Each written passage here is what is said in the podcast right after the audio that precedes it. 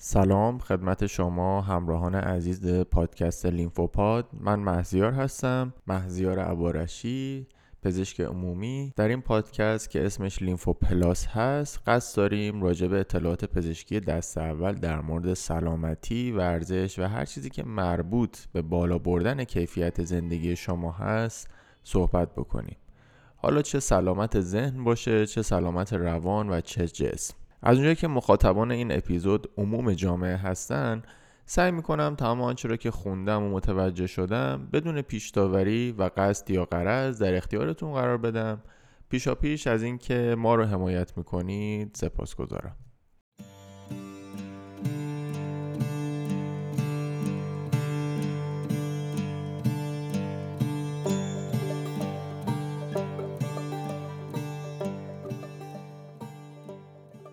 این اپیزود در مورد آداب رفتن پیش یک پزشکی یعنی آداب رفتن شما پیش ماست یا اومدن شما پیش ماست. اینکه اصلا وقتی میریم پیش پزشک باید چیکار کنیم؟ حقوق ما موقعی که داریم ویزیت میشیم چیه؟ چه درخواستایی می‌تونیم بکنیم؟ چه درخواستایی رو نمی‌تونیم بکنیم؟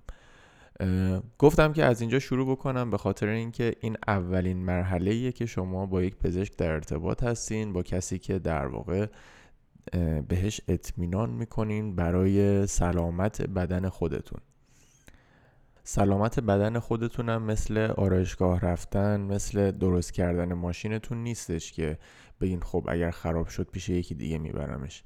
خیلی مهمه که پزشکتون رو درست انتخاب کنین بدونین پیش چه کسی باید برین مراحلش رو به درستی طی بکنین و داروهایی رو که استفاده می‌کنین به درستی استفاده بکنین. اینا جنبه های خیلی زیادی هستش که باید رعایت بشه.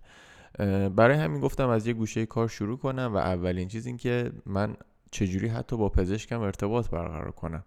خیلی از شکایاتی که از پزشکا میشه به خاطر سطح سوادشون نیست به خاطر نوع ارتباطیه که می‌گیرن. مثلا اومده بررسی شده دیده که توی آمریکا پزشکش فکر می‌کرده که یعنی یه نظرسنجی برگزار کردن از طرف پزشک و بیمار. پزشک فکر کرده که 80 درصد ارتباط موثر رو برقرار کرده ولی همون سوالات رو از بیمار پرسیدن در انتهاش در اومده که 20 درصد بیمار تونسته ارتباط برقرار کنه. یعنی اینکه اصلا ارتباطی برقرار نشده و این تصور پزشک بوده که تونسته ارتباط برقرار بکنه. برای همین اومدیم از اول اینا رو کنار هم گذاشتیم. این اپیزود اول رو آماده کردیم. امیدواریم که از این اپیزود لذت ببرین. اگر سوالی چیزی داشتین اگر نکته خاصی بود که از نظر شما جا انداخته بودیم برای بهتر شدن کارمون می‌تونین داخل کامنت در واقع کامنت های این پست داخل تلگرام بذارین. ممنونم ازتون. امیدواریم که از اپیزود اولمون لذت ببرید. اول از همه فرض کنین که شما وارد یک ساختمان پزشکان درمانگاه یا حتی بیمارستان شدین و قرار هست پذیرش براتون انجام بشه. خب بذارین اول بحث مالی رو بکنیم که اصلا حق ویزیت چقدر عددی که ازتون می‌گیرن درست هست یا نه. باید بگیم که بله یه سری تعرفه ها برای پزشکان تعریف شده حتی از یک روانپزشکی که برای شما بین سی دقیقه تا چندین ساعت وقت می‌ذاره تا حتی کشیدن بخیه دستا یا پای شما هر کدومشون یه تعرفه ای داره. تعرفه ها کجا تعریف میشه؟ تعرفه ها رو هر سال اردیبهشت ماه وزارت بهداشت به در واقع کلینیک ها پزشکان ابلاغ می‌کنه. و اون کلینیک پزشک یا اون درمانگاه موظف هستش که این تعرفه ها, رو در واقع روی دیوار محل پذیرشش بچسبونه یا اصطلاحا در معرض دید قرار بده. تعرفه هایی که وزارت بهداشت اعلام می‌کنه تعرفه های آزاد هستن. یعنی اینکه شما بدون بیمه میری پیش یک پزشک و هزینه رو پرداخت می‌کنی. چجوری تعیین میشن؟ چجوری تعیین میشنش رو راستش من نمی‌دونم. بر اساس حالا ذرایب کار اون سختی کار و حالا قیمت چیزهای دیگه تو اون سال تعیین میشه. به طور مثال بعضی از این تعرفه ها تبصره هم می‌خورن. پزشکای عمومی که بالای 10 الی 15 سال تجربه کاری دارن می‌تونن تعرفهشون رو بین 10 تا 20 درصد بالاتر هم ببرن و این کار قانونی هستش. ولی اینکه خارج از عرف خارج از در واقع تعرفه بخوان کاری انجام بدن خب قانونی نیستش. اگر قانونی نیست شما می‌تونید خیلی راحت شکایت بکنین. شکایت کردنش هم کاری نداره. زنگ می‌زنین به یه شماره تلفنی به اسم شماره تلفن 190 شماره پیگیری در واقع شکایات وزارت بهداشت هست و می‌تونین بگین که آقا این قیمتایی که اینجا هست قیمتایی که بالاتر از حد طبیعیشه.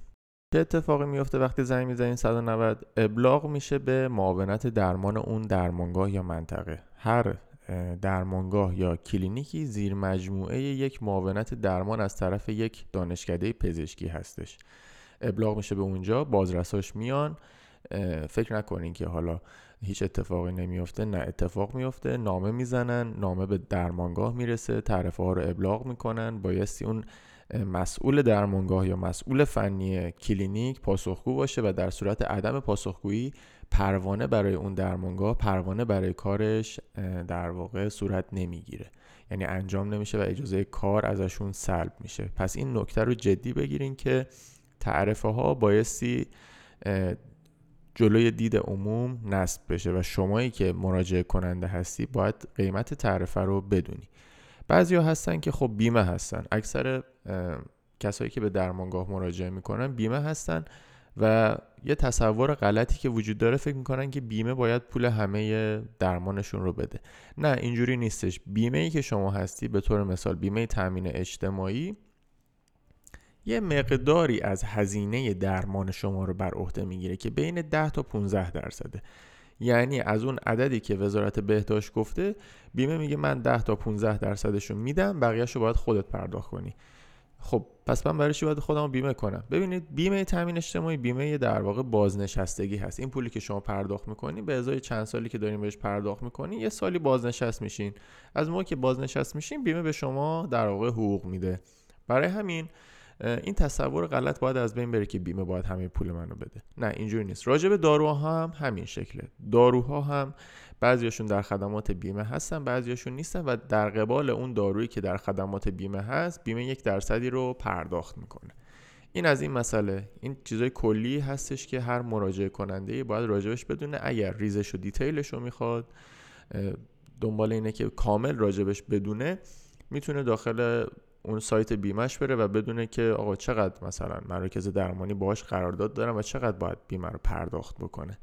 البته که اینا سامانه دارن همشون پایش میشه چک میشه و مبلغی بالاتر نمیشه بهش وارد کرد. یه بحث دیگه هست بحث بیمه های تکمیلی. توی بیمه های تکمیلی شما مثلا بیمه تامین اجتماعی هستی میری در کنارش خودتو بیمه تکمیلی بر فرض مثال آسیا دی آسیا دی مثلا البرز می‌کنی. بیمه تکمیلی اون موقع میگه آقا اگر شما جایی رفتی ویزیت شدی که با من بیمه تکمیلی قرارداد داشت؟ مثلا رفتی درمانگاه X این درمانگاه با من قرارداد داره. خب چجوری حساب میشه؟ بیمه تکمیلی به من میگه که من 90 درصد حق ویزیت تو رو از طرف بیمه پرداخت می‌کنم و شما مثلا 10 درصدشو بده. یعنی اگر یک ویزیتی 63 هزار تومنه به طور مثال بیمه میگه که من 90 درصدش رو میدم تو 6300 تومنش رو بده. اون موقع طرف حساب بیمه در واقع پزشک هستش که یا اون کلینیک هستش که باید بره پولش رو با بیمه تصویه کنه. بیمه های تکمیلی هم مختلفن درصدهای قراردادشون هم مختلفه. جدیدن بعضیاشون آنلاین شدن یعنی شما کد ملی تو بهشون میدی و هزینه براتون پرداخت میشه.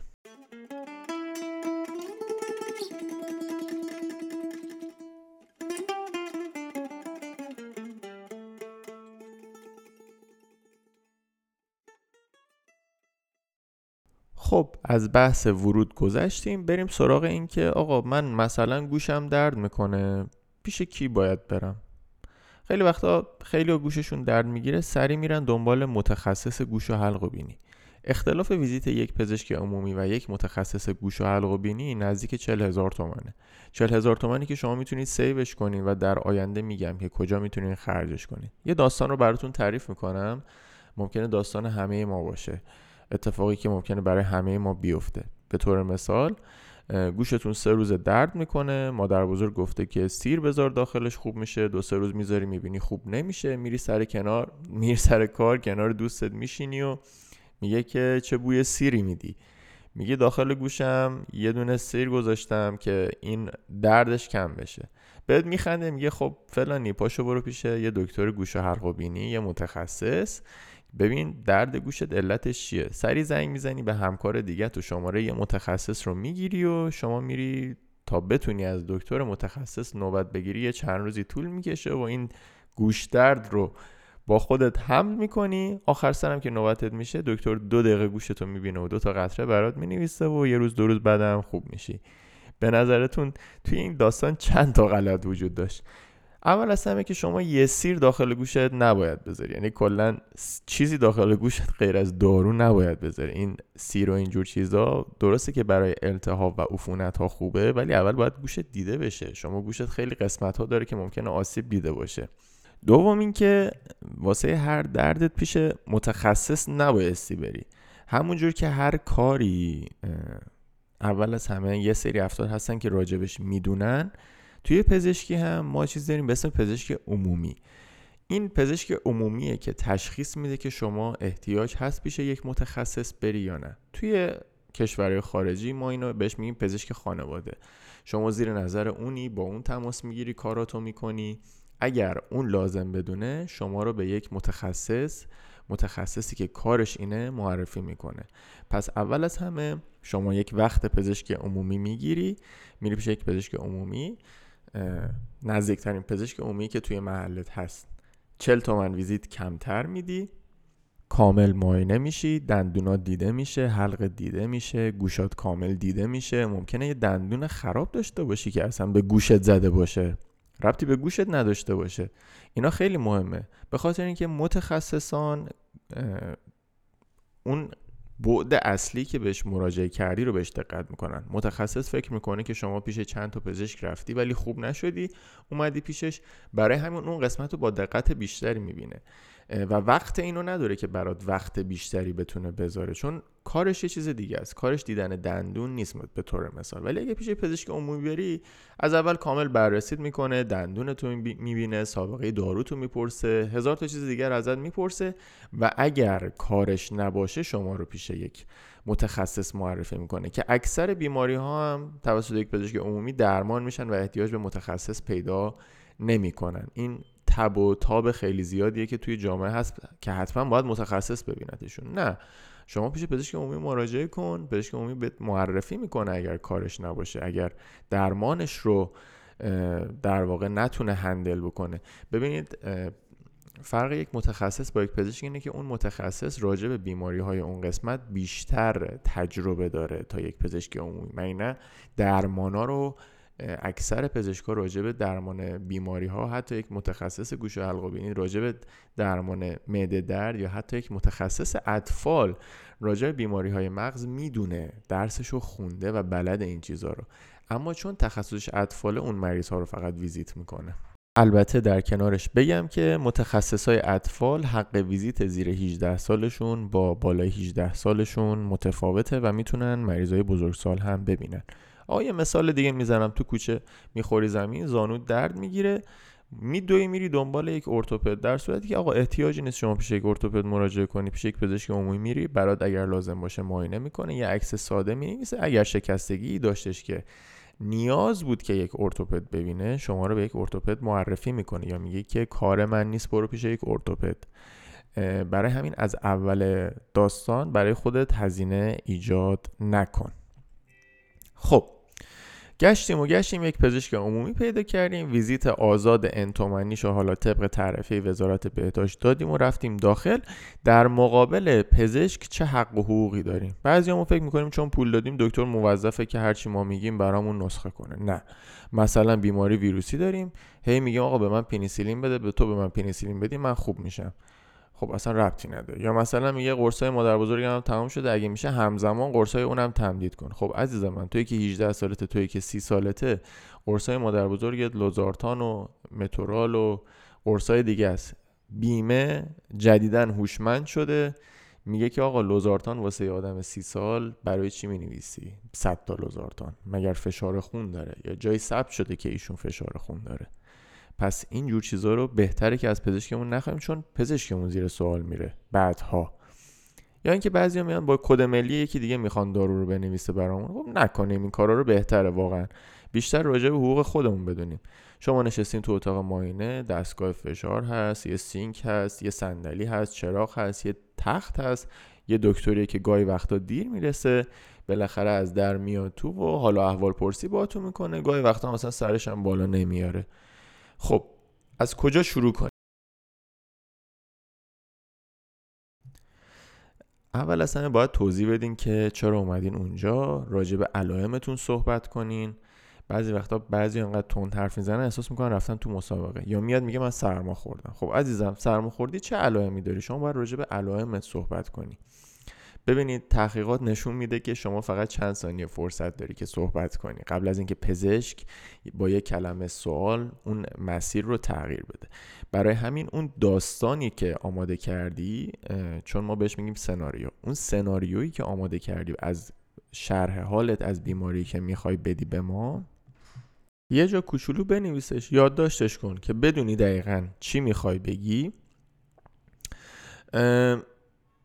یه جایی هستش که ارتباط قطع میشه اون اولش. یعنی اینکه یا دکتر حرف می‌زنه یا شما حرف می‌زنی و دکتر داره نسخه رو می‌نویسه. این ارتباطی که اینجوری باشه فایده ای نداره. چرا؟ شما هم به اون دکتر اطمینان نمی‌کنید تو کوچه و خیابون میشنوین آره دکتر اومد من رفتم پیشش سرشم پایین بود جواب مارم نمی‌داد. یه نسخه نوشت من اومدم بیرون. بعد نمی‌دونیم که چرا این دکتر تعداد مریضش زیاده. ببینید نصفی از درمان شما توی ارتباطی که ایجاد می‌کنین اتفاق میافته. شاید شما هیچ مشکل خاصی نبود ندارین و باهاش مواجه هستین و نمی‌دونین چجوری حلش بکنین. برای همین مهمترین نکته اینه که بتونین یک ارتباط صحیح برقرار کنین. اگر نمی‌تونین با پزشکتون ارتباط برقرار کنین پزشکتون رو عوض کنین یا پیشش نرین یا حتی می‌تونین شما در واقع در حین ویزیتتون بلنشین و بگین که مشکل رو حل کنی یا اگر نمی‌تونین حل کنین ویزیتتون رو پس بگیرین و جای دیگه مراجعه کنین. این حق رو دارین. همینطور که یک پزشک این حق رو داره که بیماری رو ویزیت نکنه. این حق دو طرف است. ولی موقعی که شما رو ویزیت می‌کنه در قبال شما در واقع تعهدی داره اعتمادیه که به وجود اومده و, مسئولیت داره. بایستی مشکل شما رو حل کنه. پس بهتره بتونین که یک ارتباط موثر با پزشکتون برقرار کنین. چجوری می‌تونین این کار رو انجام بدین؟ همونطور که گفتم. اول اینکه مشکلاتتون رو یادداشت کنین و در موردشون با پزشکتون صحبت کنین. سوالاتتون رو بپرسین. وقتی هم که دارین سوالاتتون رو می‌پرسین به جوابها گوش بدین. اینجوری نباشه که سوال بپرسی بری تو سوال بعدی. نه. گوش بدین پیگیری کنین جوابشو. یه کتابی هست به اسم کتاب وقتی پزشکان گوش نمی‌دهند دکتر لیانا ون نوشته اینو. میگه که شما با همین نوشتنش باعث میشین که خود پزشکم از یه سری تشخیص نادرست و آزمایش های غیر ضروری اجتناب بکنه. سعی کنین که خوب سوال بپرسین بگین از کی دردتون مثلا شروع شده؟ آیا قبلا این درد رو داشتین یا نه؟ شما وسط شهر حال مثلا بنده دارم از یک مراجعه کننده ای از یک بیماری که دارم ویزیتش می‌کنم سوال می‌پرسم میگم میگه درد می‌کنه. مثلا فرض کنید ساعت 11 12 شب اومده میگه که سینم درد می‌کنه. خب شهر حال سوالا رو می‌پرسی. تهش که همه رو پرسیدی میگه بابا جان اصلا مادر جان از کی درد می‌کنه میگه دو هفته است درد می‌کنه. خب ببین این داستان این که من این همه سوال پرسیدم که شما نهایتش بگی من دو هفته است درد دارم خیلی فرق می‌کنه که اولش به من بگی من دو هفته است این درد رو دارم. خب؟ دردی که دو هفته یه سه هفته یه درد ادامه داری خب معمولا چیز خطرناکی نیست. ولی دردی که الان شروع شده شما رو یازده شب آورده درمانگاه یا کلینیک یا مراجعه کردیم پیش من داستانش خیلی فرق می‌کنه. درداتون رو برای بعد از مهمونی هم نذارین. اگر مشکلی چیزی دارین به خودتون اهمیت بدین و همون موقع مراجعه کنین.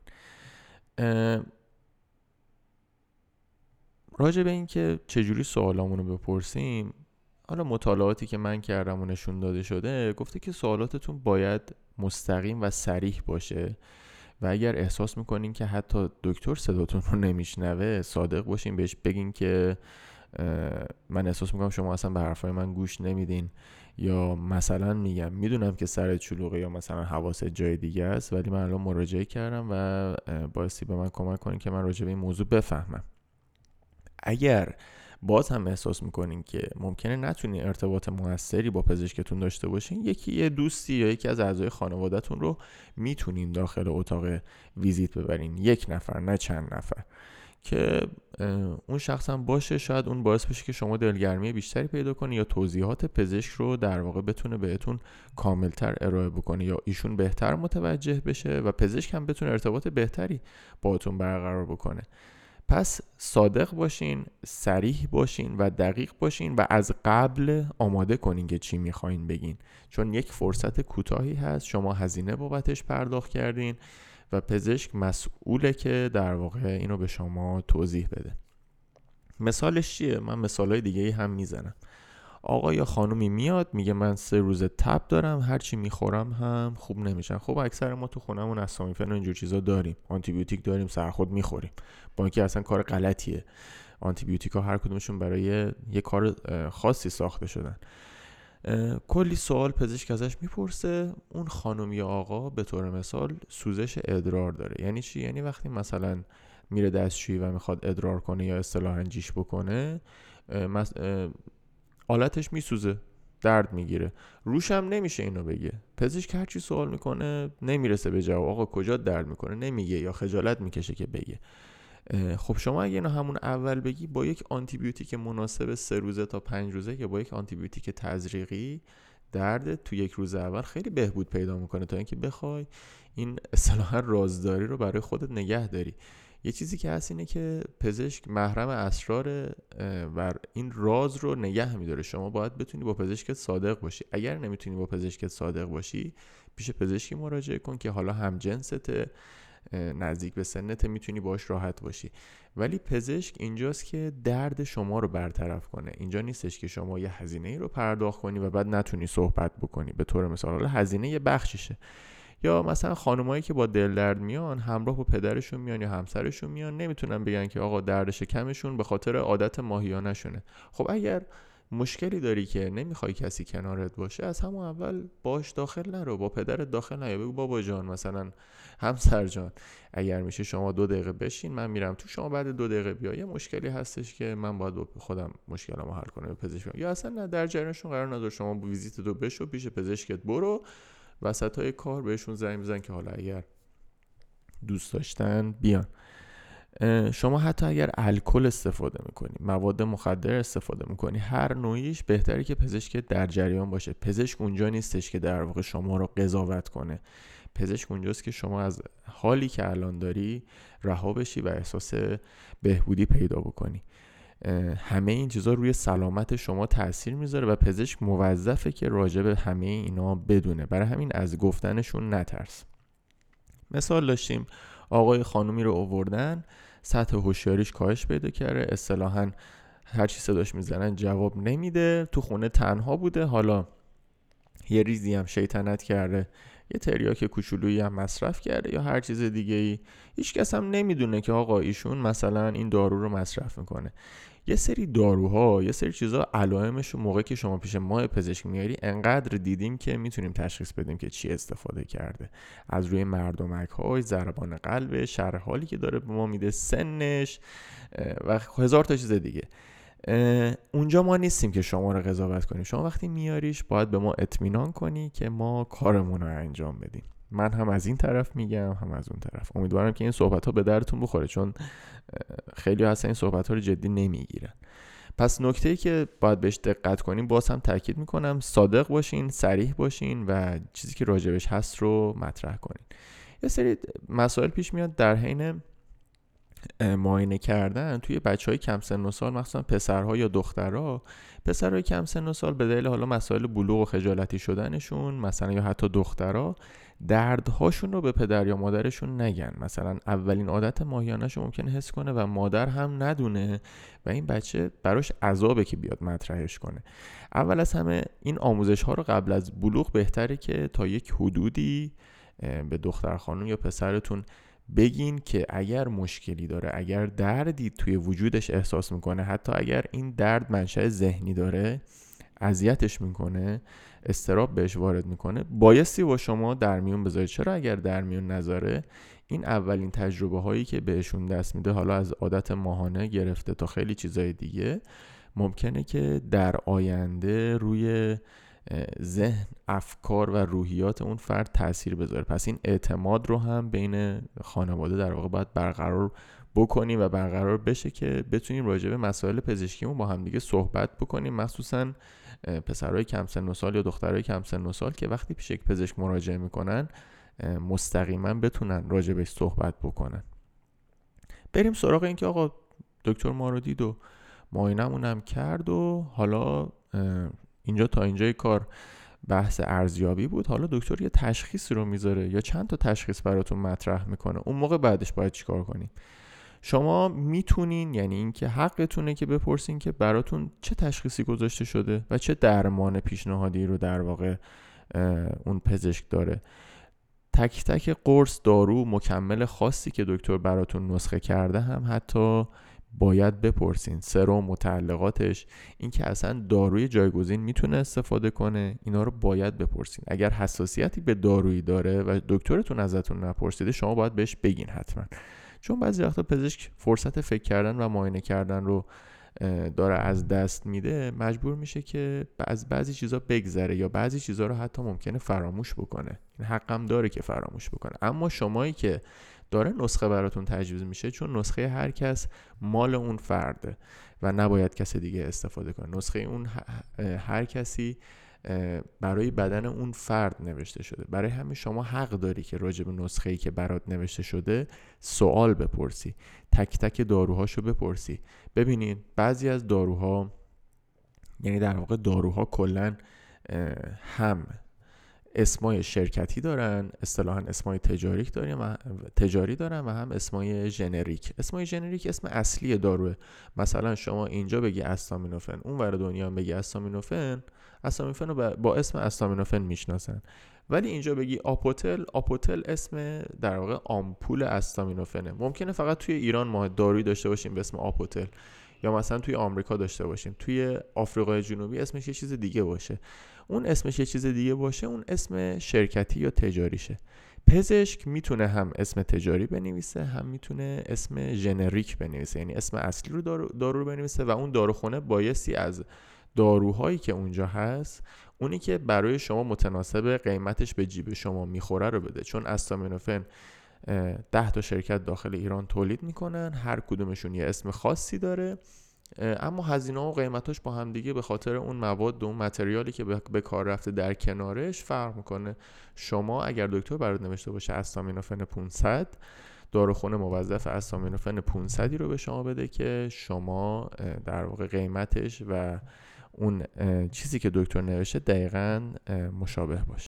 گاهی وقتا هم یه سری مسائل درون سازمانی پیش میاد. یعنی چی میشه؟ مثلا یه داروخونه هست تو منطقه چند تا پزشک هستن.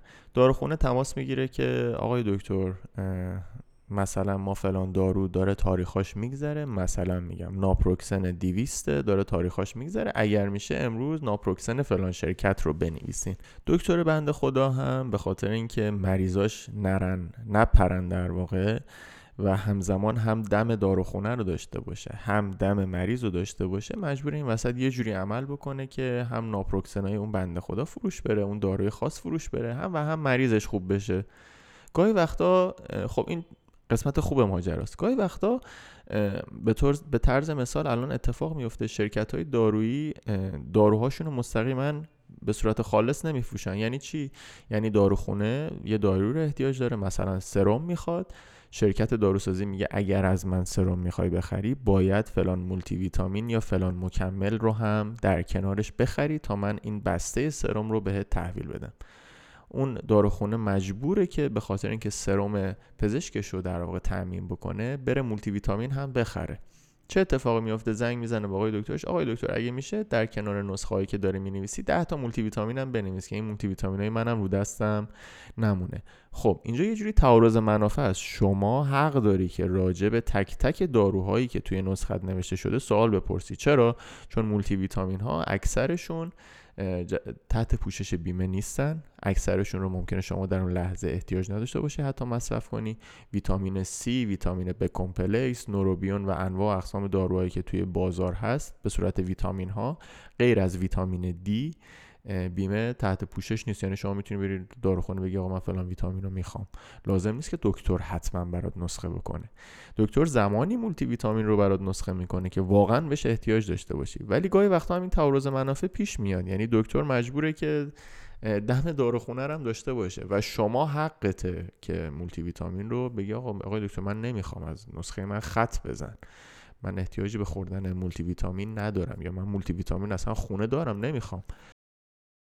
پس وقتی نسخه نسخت رو تحویل می‌گیری بهتره که کامل از اول چون عدد زده میشه تک تک داروها نوشته میشه بپرسی آقای دکتر این برای چیه؟ این برای چیه؟ این برای چیه؟ و پزشک موظف جواب بده و اتفاقا خیلی خوبه که جواب بده چون شما علاوه بر اینکه یاد می‌گیری چه دارویی داری استفاده می‌کنی نحوه مصرف کردنش رو یاد می‌گیری ممکنه نکته پیش بیاد قبلا این دارو رو استفاده کرده باشی کردی.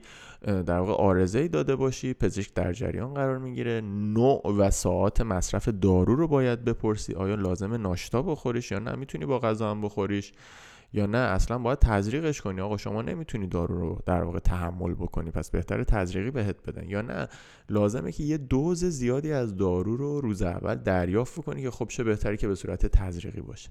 پس اینا یک تعاملیه که بین شما و پزشک هست و می‌تونه خیلی محترمانه حل بشه و ارتباط موثرم بین پزشک و شما شکل بگیره و مرحله اول طی بشه. مرحله دوم دیگه دست شماست که دارو تو درست و به موقع استفاده کنی.